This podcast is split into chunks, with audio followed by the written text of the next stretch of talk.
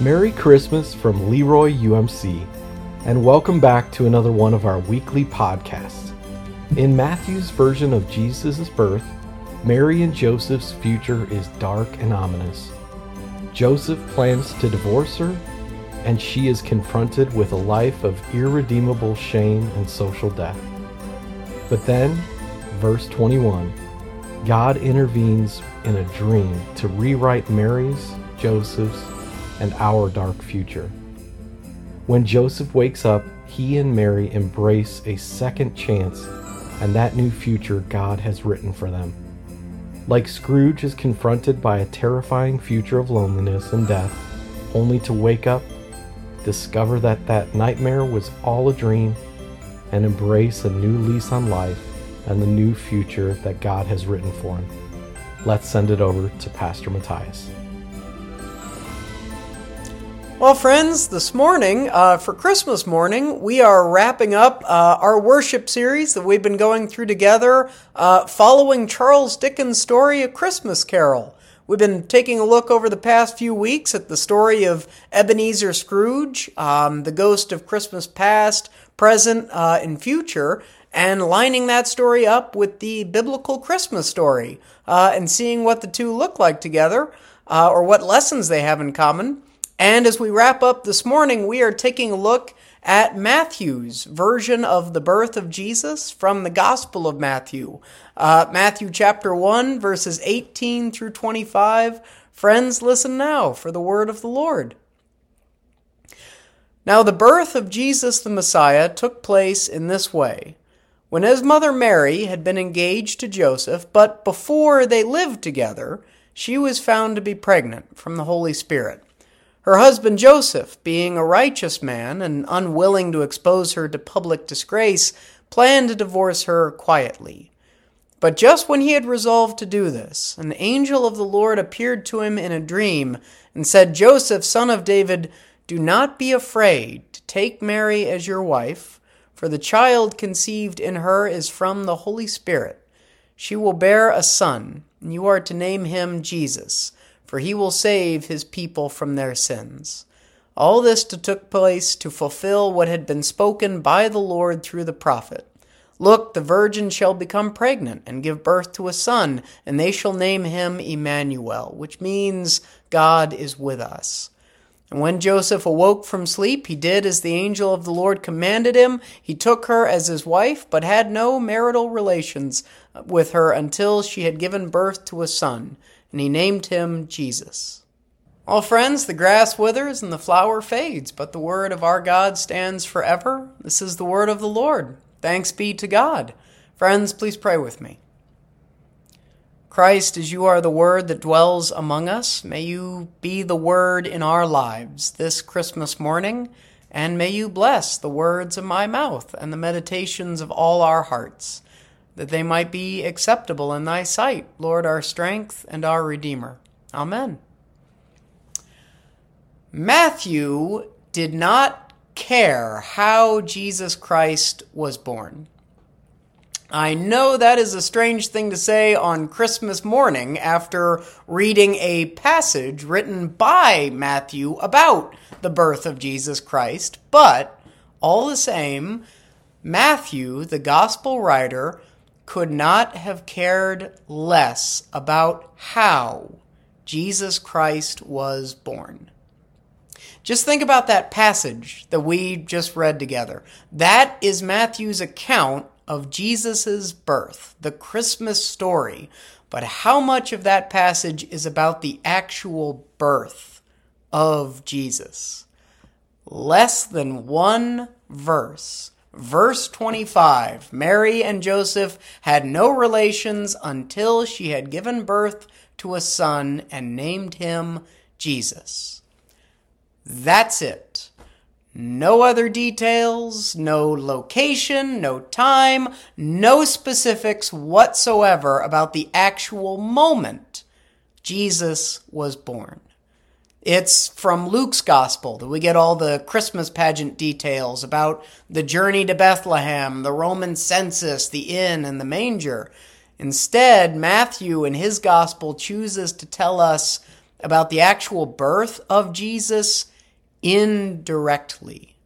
Because the real focus of Matthew's Christmas story isn't Jesus, it's Mary and Joseph. And more importantly, it's the effect that Jesus' birth has on them. In other words, Matthew couldn't care less about the details of how Jesus Christ was born because what Matthew cares about is how that birth changes people, what it means to people, and what Jesus' birth meant to Mary and Joseph at first was terrifying. Mary and Joseph were engaged when Mary was found to be with child. To give that a little bit of context, in ancient Israel, engagement meant a lot more than it does today. When two people were engaged in ancient Israel, they were already considered husband and wife for all intents and purposes. They just weren't living together yet. And for Mary to be found with child during that time was unimaginably shameful. You didn't bounce back from something like that in the ancient world. It was a shame and honor culture that did not forgive disgrace. Verse 18, before they lived together, she was found to be pregnant, would have been the worst case scenario for Mary and Joseph. This news was going to devastate their families. It was going to affect Joseph's business prospects. It was going to end their plans for making a home together. It was going to end a lot of relationships they had with friends and family members who wouldn't want to associate with unclean sinners. As unusual as it may sound, the angel's news that Jesus was going to be born presented Mary and Joseph with a Christmas future that they expect to be dark. Much like the Christmas future that Ebenezer Scrooge faced. After being reminded of the good and the bad in his past, after seeing God's work and God's blessings in the present, in the very last chapter of Charles Dickens' A Christmas Carol, Ebenezer Scrooge meets the ghost of Christmas future, who comes to show him a future that is tragic. Scrooge is shown a future in which he eventually passes away, but the real tragedy, the real nightmare, is that because Scrooge had lived his life for himself, because he had chased after nothing but success and wealth all his life, his passing ultimately means nothing to anyone. Scrooge is shown a truly terrible future and a tragic ending to his story. But the thing is, it's a tragic future that is also predictable. It's what the audience expects. Again, Scrooge is an anti hero. Given everything that Scrooge has done and everything that's happened to him, it's a tragic ending that makes sense. It's the logical way his story should go. But Scrooge can't bear it. Scrooge prays for grace. He falls down at the feet of the ghost of Christmas future and begs for another chance. And just when it seems as if his future has been set and his story has been finished, Scrooge suddenly wakes up to find that it has all been a dream and to find that a new ending has been written for his story. Scrooge is given a second chance, his future is changed, and Scrooge is changed with it. Scrooge wakes up on Christmas morning and thanks God for it. Scrooge becomes, as Charles Dickens puts it, he becomes as merry as a schoolboy and as giddy as a drunken man. He runs out into the street and he buys a massive turkey to send to the Cratchit family. He finds a charity and he gives an immense donation to help the surplus population that he had once dismissed. He smiles, he laughs, he even finds a way to reach out and rebuild bridges he had burned a long time ago with the family that welcomes him back with open arms. He shares his time, his talents, his resources, he shares his life, and he is changed forever. The last words of the book tell us that for the rest of his days, it was always said of Scrooge that he knew how to keep Christmas well. That's the great twist ending to A Christmas Carol. And it's the thing that makes it such a classic story that we all love hearing every Christmas. A Christmas Carol is the story of someone who didn't get the predictably dark future that they expected, but of someone who discovered that sometimes God reaches out at Christmas to change us by changing the ending of our story. And that isn't just the unexpected ending of Scrooge's story, but that is the unexpected ending of Mary and Joseph's. After learning that she was pregnant, Mary and Joseph's minds had been filled with all kinds of worst case scenarios, problems, and unimaginable hardships that they now expected to be their future. And just when Joseph had resolved to, dis- to divorce Mary quietly and maybe save himself and her from that, from just a little bit of that dark future that they expected, that night, an angel comes to Joseph in a dream, like Scrooge, and tells Joseph not to be afraid. Not to be afraid of tomorrow and not to be afraid to take Mary as his wife because that dark future that Mary and Joseph expect is not final. The future is God's to write, and God is already writing a future they can't begin to imagine. That's the Christmas angel's message to Joseph, and the twist ending in Matthew's version of the Christmas story that no one in ancient Israel expected. Mary and Joseph may have thought that their future was set and may have expected a predictably dark tomorrow, but sometimes, sometimes Christmas is when God reaches out to change us by changing the future that we expect. And Joseph is changed. Joseph wakes up from his Christmas dream to find out that he has been given a new chance, a new lease on life. He wakes up knowing that the sadness and hopelessness that he had come to expect did not have to be his story. And it didn't have to be Mary's story either. God had written a different chapter for them. Like Scrooge on Christmas morning, Joseph is ecstatic. He goes out into the town. He tells his family that he is going to marry this woman. He is going to have a family because this is not a tragedy. This is a new start. He goes to Mary and tells her that they will be together, that their future may not be unfolding as they had planned, but that doesn't mean it wouldn't be a beautiful future. Joseph wakes up a different man because Joseph wakes up knowing that his future was not set, was not predictable, and was not the tragedy he thought it once was. And no, that didn't mean that their future was going to be perfect Knowing that their story didn't have to be the tragedy they expected did not mean that there wouldn't be hard days and even some tragedies in Mary and Joseph's future. The fact The fact that the light shines in the dark does not mean that the dark goes away completely.